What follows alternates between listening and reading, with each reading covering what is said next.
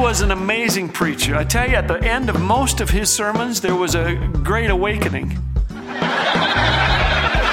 Thanks for joining us today. You're listening to Laugh Again with Phil Callaway.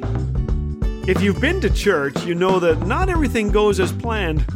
Here are some true stories that show us that church may be stranger than fiction. It was Wednesday night. A man was late for a popular seminar downtown and finally found a spot to park behind a church. After he got out of his car, he saw a sign No parking. Forgiveness is our business, but don't make it harder than it already is. In Mauston, Wisconsin, a man named Bubba asked, Pastor, would you pray for my hearing?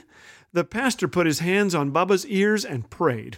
When he finished, he asked, How's your hearing now? I don't know, said Bubba. It isn't until next Tuesday.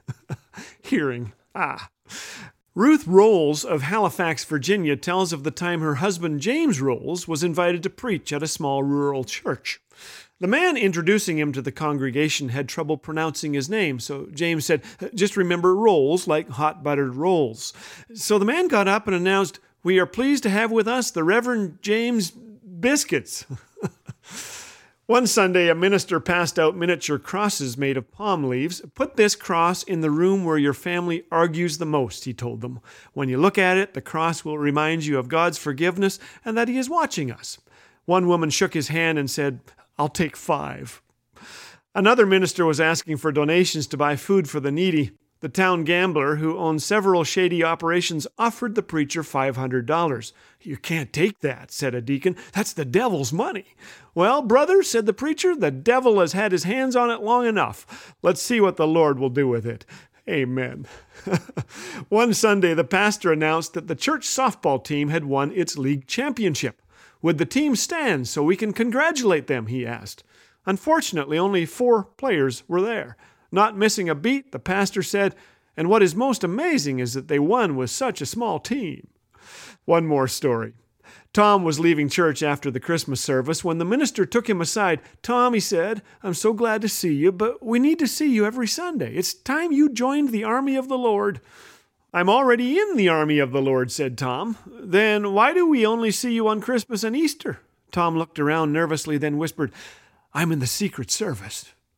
Well, the truth is, too many of us are in the Secret Service when it comes to our faith. But Christianity is without a doubt a team sport.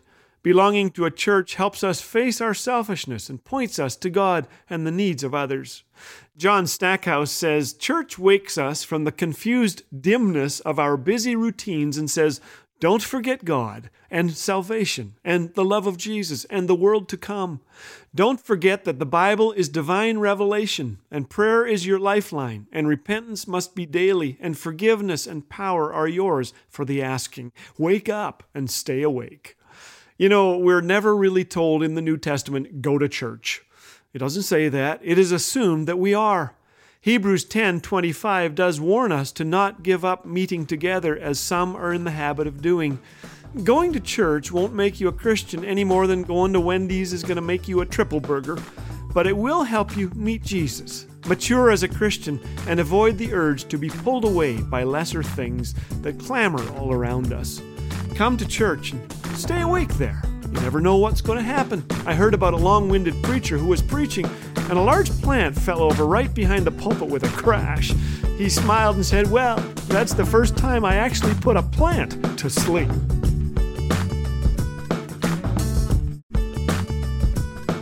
Experience the clean family humor of Laugh Again with Phil Callaway 24 7 on Laugh Again TV.